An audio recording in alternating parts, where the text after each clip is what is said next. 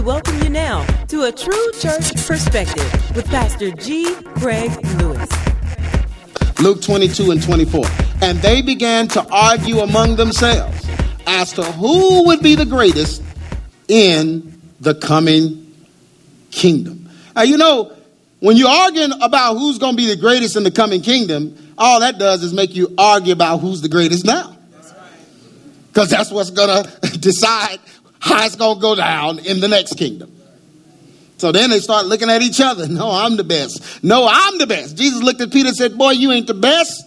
Before the clock crows twice, you're going to, uh, three times, you're going to uh, deny me. But these guys, they, they the human, the, the human, their humanness caused them to begin to seek greatness. And back then, I'm sure it wasn't about being a bishop or anything. They just, you know, and, and how you going to be right there next to Jesus and talk about this? Jesus, who washed your feet, and you walking around him trying to decide who's going to be the greatest. So I don't know what it was that made him feel great back then. I know now it's being a bishop or being an apostle. That's greater. So you go from bishop to apostle. And what's after apostle? Just just chief apostle. Oh, but I forgot all the other ones. Archbishop. Bishop that's arching to be bishop.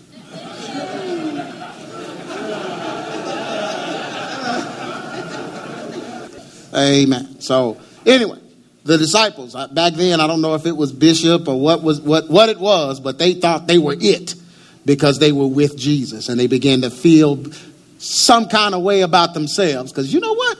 Have you thought about it? Do we are with Jesus? That makes us better than everyone else.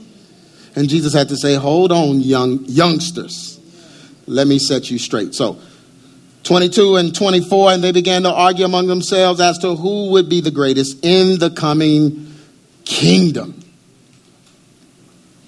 When Jesus talked about his new coming kingdom, the disciples started ranking themselves and appointing themselves for positions in it. Now, if you want to know, all you have to do is ask Jesus. They didn't ask Jesus because they didn't want to know. He, uh, Jesus is right there. He told you about the kingdom, so who, who knows the seats better than the king of the kingdom. Just say, well, Jesus, how, how are we going to look when we get up there? They didn't want to ask him that. they would rather just imagine, pure imagination of how great they might be because of the things that they had accomplished on earth. This is very reflective of what many Christians are doing today. And we're not talking about bishops and apostles only, ushers there's some folks sleep in their usher badge. Got it hand sewn on all of their clothes. Got the usher starter pack. Y'all see that? That's funny. I mean, that was your call from birth. You was born with peppermints in your purse.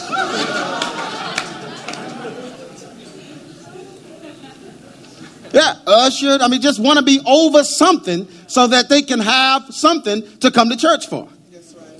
Because it's not the word they're coming for. Amen. They're not coming for the word. They want. They need. A, they need a position. But this is very reflective of many Christians today. Proverbs 25 and 6. Forth thyself in the presence of the king, and stand not in the place of great men. Basically, don't be trying to be seen by a man. Get next to the king so he'll give you something. In other words, the Bible says, don't make your own way. Let God make your way.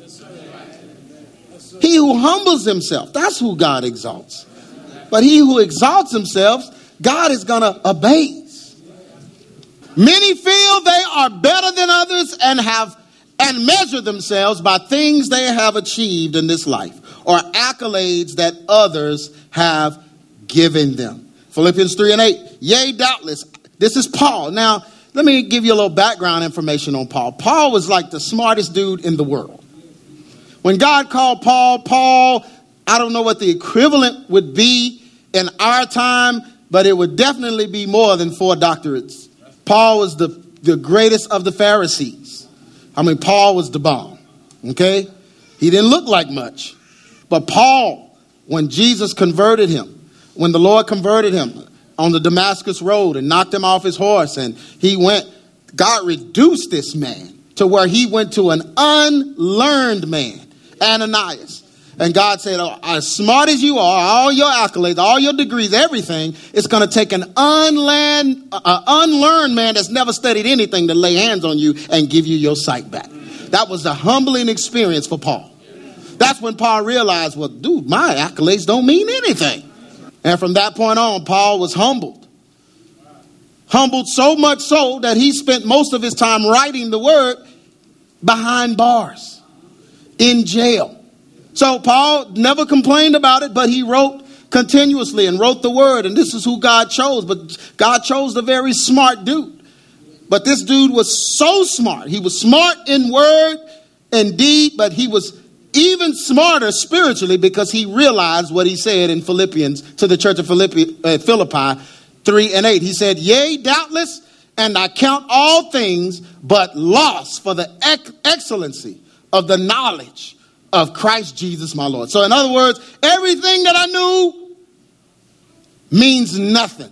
So I can gain excellent knowledge of Jesus Christ. For whom I have suffered the loss of all things. You hear this?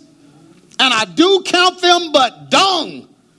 Y'all know what dung is. That's doo doo. I count them but dookie that I may win Christ. I have to go back to 1980. I think that's the last time I heard that word.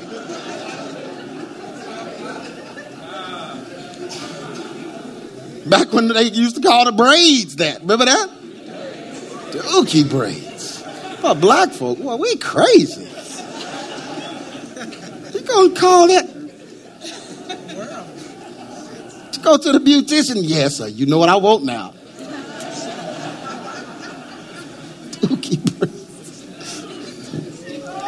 It's just, just something wrong with that. But I do count them but dung that I may what? win Christ. So here's Paul saying, I give up everything for the sake of Christ, that I may win Christ. He didn't say win others. I gave up everything so that I may win others. No, don't say that. No, don't say that because now there's, there's, there's entitlement. No, you give up everything so you can win Christ and let Christ decide who you win. Because without his spirit, you're not drawing anyone anyway.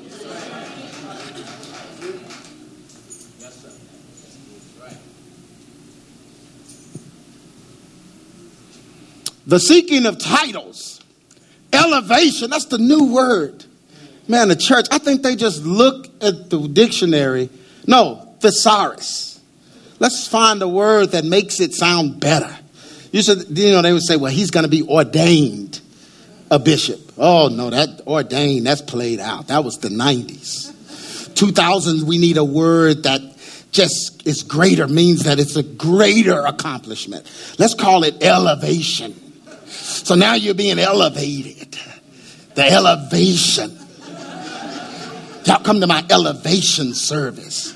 Well, if you really break down the word elevation, it means lifted up.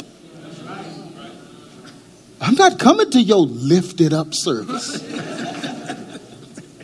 Jesus said, if I be lifted up, I'll draw them in, not you. They about to lift you up. I'm not going to be anywhere in the vicinity. Last time that happened, dude fell down and got eaten by worms. Now they're getting eaten by worms and yet living. Bible said they have dead men's bones.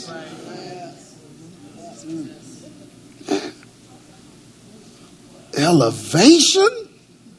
Went to one service and man, they had the dude on the stage. Boy, you'd have thought the Shah of Iran had walked in. I mean, everybody, no preacher, nobody, everybody else was just meek and lowly. You wasn't allowed to even get near the stage. It's like next thing you see, they're going to be sitting down and have two lions just sleep next to them. Just, yes.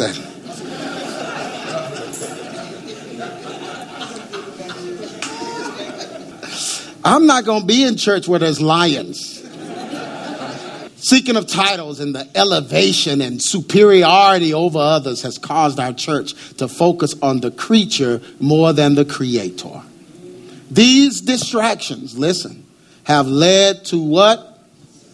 The suppression of truth. They have to suppress truth to be elevated. Now, think about it. If you're in a hierarchy and the chief of the hierarchy is corrupt, in order to be elevated in that hierarchy, you have to compromise. You have to either keep your mouth shut or you won't be elevated. Because in order for him to elevate you, you have to keep your mouth shut about what he's into. Can I preach in here? Yeah. 1 Corinthians 4 and 1. So look at Apollos and me as what? Now, this is the dude that wrote the Bible, Paul, and he calls himself a what? A mere servant of Christ who has been put in charge of what? Explaining. So, this is my job. This is my job. Explaining God's secrets. My job is not to lord over you. My job is not to be better than you. All God called me to do was explain his secrets. That don't make me better than you. I'm explaining his secrets. And the thing nobody realizes is, with me and anyone else, to explain his secrets, I have to learn them. Just like you. Gives it to me, shows it to me, I learn it. And then I teach it to you. And we all have learned it. So that doesn't make me better. I'm a mere servant. Luke 22 and 25, Jesus told them, In this world, the kings and great men order their people around, and yet they are called friends of the people. But Jesus is breaking this down. But among you, those who are the greatest should take the lowest rank, and the leader should be like a servant. So in the world, you get bossed around, folks get positions, they demean you, the kings treat you like servants. He said, but in here, among you, the greatest should take the lowest rank, and the leader should be like a servant. Powerful words. Normally, the master sits at the table and is served by his servants, but not here, for I am your servant. Jesus, I am your servant.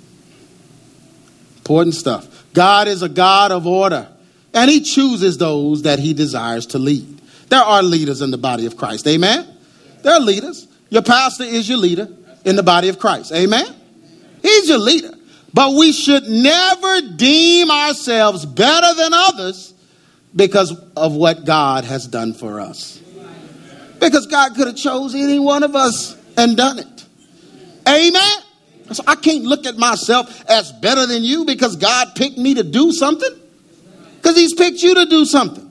And you know, I, I, and, and, a lot of the brothers in here tell me all the time. That's why so many men are here. That's why we have as many men as women, if not more men than women in here. It's because I treat these men like men. Don't I treat y'all like men? I treat the heroes like heroes. Because that's what they are in their home. They're a hero. So ain't nothing to me to me uh, demeaning them so their wife will listen to me and not them. That's some foolishness. And I tell any woman in you better listen to your husband. Amen. But God is a God of what? God is a God of what? God is a God of what? God is not obligated to bless anything that's out of order. I learned that from you, elder. That was great what you told me. But he's not. He's not. He's not obligated. If he didn't do it, if it's not in his order, he don't have to touch it. And you can't pray and make him do it either. God only blesses what's in order. God is a God of order, and He chooses those He desires to lead. But we should never deem ourselves better than others. Philippians 2 and 3 let nothing be done through strife. That means you trying to be something, or vainglory, you trying to be seen. You telling everybody what you used to do and how you used to drive this and how you used to have this. Yes, see, I was a pastor of thousands and I had all kinds of members. And well, now you're a pastor nothing. Sit down and shut up.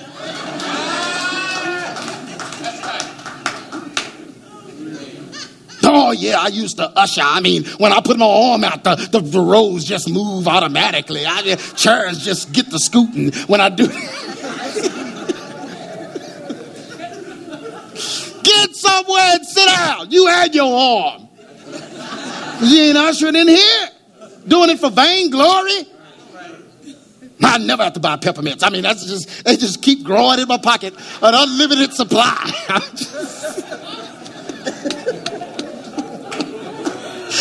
that was funny in my head before I said it. just unlimited. Let's get somewhere and sit down.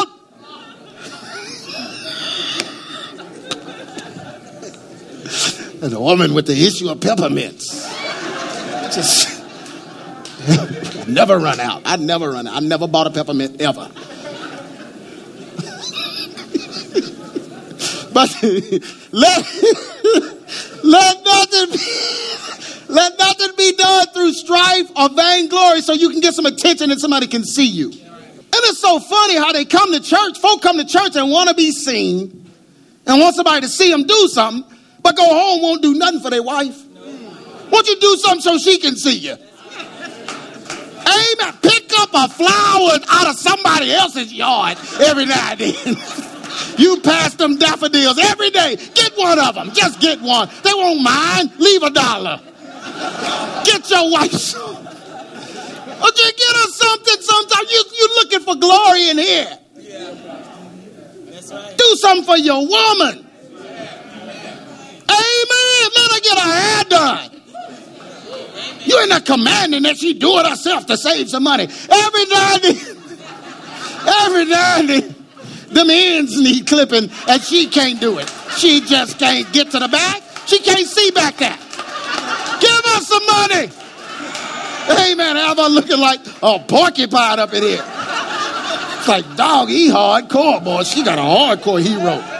Man, he's a, like a Navy SEAL hero.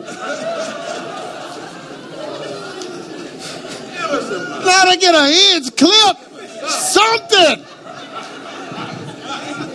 But you don't want to do nothing for her, but you want to do something for vainglory. She is your glory.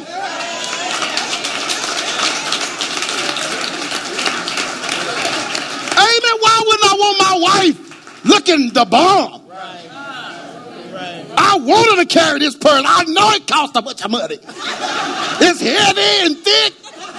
Ain't no telling how much I paid for this.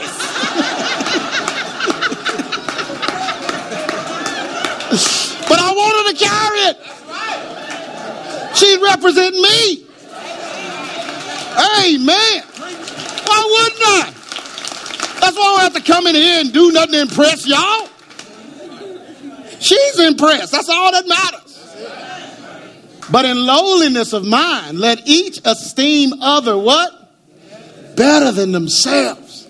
Better than themselves. I said, and I will talk to anyone in here because I see your problem just as important as you see it. It's important to you, it's important to me, and I'll take time with you. You know I will because it's important. I've been there. I understand. I know, I know, and when nobody's around and you get the feeling like you it's you against the world and all of that, I, I get that. Amen. In the world, people get ordered around. However, the Bible is clear that in the kingdom, those that are chosen should be focused on what? Serving others. 2 Timothy 2 and 24. And the servant of the Lord must not strive. Oh my goodness. Oh, I could stay right here. The servant of the Lord must not strive. You know what that means? Get attention must not be working to try to get a position and somebody notice them and man and, and just it, you, the servant of the lord must not strive. But be gentle unto all men apt to teach and what? Patient, patient. see because if god gives you anything you don't ever have to show it because god knows where it is. He knows where he put all of his gifts and when it's time for that gift to be utilized you're going to come to somebody's mind and they're going to approach you and say, hey, bro, God spoke to me and said that you're able to do this or that or this. Man, we need you. Can you help us out? But if you're walking around with your newspaper clippings? Back when you did something 20 years ago? That's striving. No, you don't strive. You don't strive. You're not going to make it at ABC striving. People come to me and tell me all the time, man, man, what's, what's up with that brother, man? Every time I'm around him, he always talking about everything he's doing, his accomplishment. He always, I said, I always say, turn the hourglass over. Yeah. He won't be here long. Because he's not going to get what he's looking for. Right. Because we're not about that. So if he's looking to try to wedge himself in and ride the coattail of the minister. Not, bruh, hourglass. Your time is limited. It just don't happen like that around here. God wants to use those that he wants to use and that aren't trying to strive and make a name for themselves. Even though Jesus possessed all power and was greatest among his followers. Now we can call him greatest, can't we? He was greatest because he was God in the flesh. So we can call him, this was God's only begotten son, had the power of death, life, hell, the grave, everything, had all power. That made him better. I'm sure the disciples wouldn't mind calling him better either. He served them. Even though he was greatest, possessed all power, he served them. He did not desire to be lifted up in the flesh, and he did not chase earthly titles and accolades. When they would come to him, with the earthly title, When the devil came to him to tempt him to be lifted up, he said, Get behind me. I don't want your kingdom, devil. Philippians 2 and 7. But Jesus, he made himself of what? Reputation. No reputation. Took upon himself the form of a what? And was made in the likeness of what? Men. Luke 22, 28. You have remained true to me in my time of trial. This is him after Jesus rebuked him. And Jesus was wonderful about this. And this is what I'm trying to learn how to do. After he rebuked him, straight up rebuked him, he went to man, but you have remained true to me in my time of trial. So just be a servant right now. Be a servant right now. Don't worry about what you're going to get in the kingdom. Because you remain true to me in my time of trial, and just as my Father has granted me a kingdom, I now grant you the right to eat and drink at my table in that kingdom. This is where I'm going to put you. I'm going to put you right next to me in that kingdom. And you will sit on thrones judging the 12 tribes of Israel. Many of the leaders that desire great statuses in the earth have denied Jesus before men in order to be exalted. We must remain true to him through the tribulation of the end times to sit with him in his coming kingdom. Matthew 10 and 33. But whosoever shall deny me before men, him will I also deny before my Father which is in heaven. How do you deny him? By saying he's not the only way. See, we hear this deny, we automatically think Louis Farrakhan, he don't believe in Christ, he don't believe Christ is the Christ. No, denying him simply means that you don't believe he's the only way to God. That's what the Bible calls Antichrist. We already had that lesson, amen? So if you deny him, he says, I'm going to deny you before my Father. Seeking prominence in this life is pointless because this world is not our true home. And in order to gain notoriety in this world requires us to please the world. The world have to like you to give you something. You think if you preach against the world and the sin of the world, they're going to give you something? No. John 15 and 19. If ye were of the world, the world would love his own. But because you are not of the world, but I have chosen you out of the world, therefore the world what? Those of us that deny ourselves in this life will sit high in the new coming kingdom.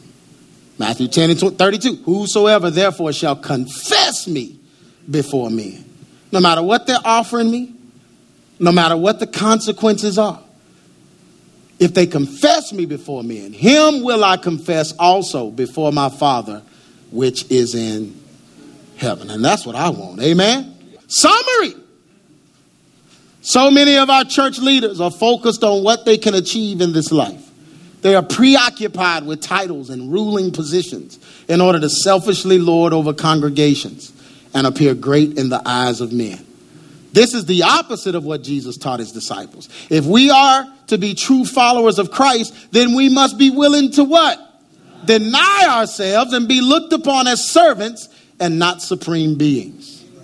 Sure, we submit ourselves to leadership, but this does not give leadership the right to disrespect the authority that we all possess from God. We are all children of God. Just because a person is a leader does not mean they that they dishonor or misuse their leadership to demean others. Jesus taught that being a true leader means becoming a servant of those that you lead. The desire to be great and lifted up in this life did not come from God, but rather it came from the devil. When Satan offered Jesus Christ earthly fame and prestige in exchange for worship, Christ rejected his proposition, and this should be our same response to the devil. If we focus on the return of Christ and the kingdom that is to come, we will not be overly concerned with being lifted up in our current state. Matthew 23 and 1. Then spake Jesus to the multitude and to his disciples, saying, The scribes and the Pharisees sit in Moses' seat. And Jesus is being a little sarcastic when he says this. They sit in Moses' seat, meaning they're the bomb. All, therefore, whatsoever they bid you observe, that observe and do. But do not ye after their works, for they say and do not. For they bind heavy burdens and grievous to be borne, and lay them on men's shoulders, but they themselves will not move them with one of their fingers. I mean, they got everybody working hard, and they sitting in the cut not doing anything. That sound familiar? Hands don't touch anything. Matthew 23 and 5. But all their works they do for to be seen of men. They make broad their phylacteries and enlarge the borders of their garment, meaning they wearing these big old fancy robes like the picture on the front page and the fish head hat and all of that. And love the uppermost rooms at the feast and the chief seats in the synagogue. That's that big barber chair sitting on the stage that he can jack it up no matter how tall you are, he can get higher. Ah, And greetings in the market. They love greetings in the market. They love to be seen. They want people to recognize them. Hey, brother, aren't you so and so? Yeah. Yes, I am. Yes, I am. And to call them rabbi, rabbi I mean you're a great teacher. They love that. Even when they're not. But be ye not called rabbi, for one is your master, even Christ and all ye are what?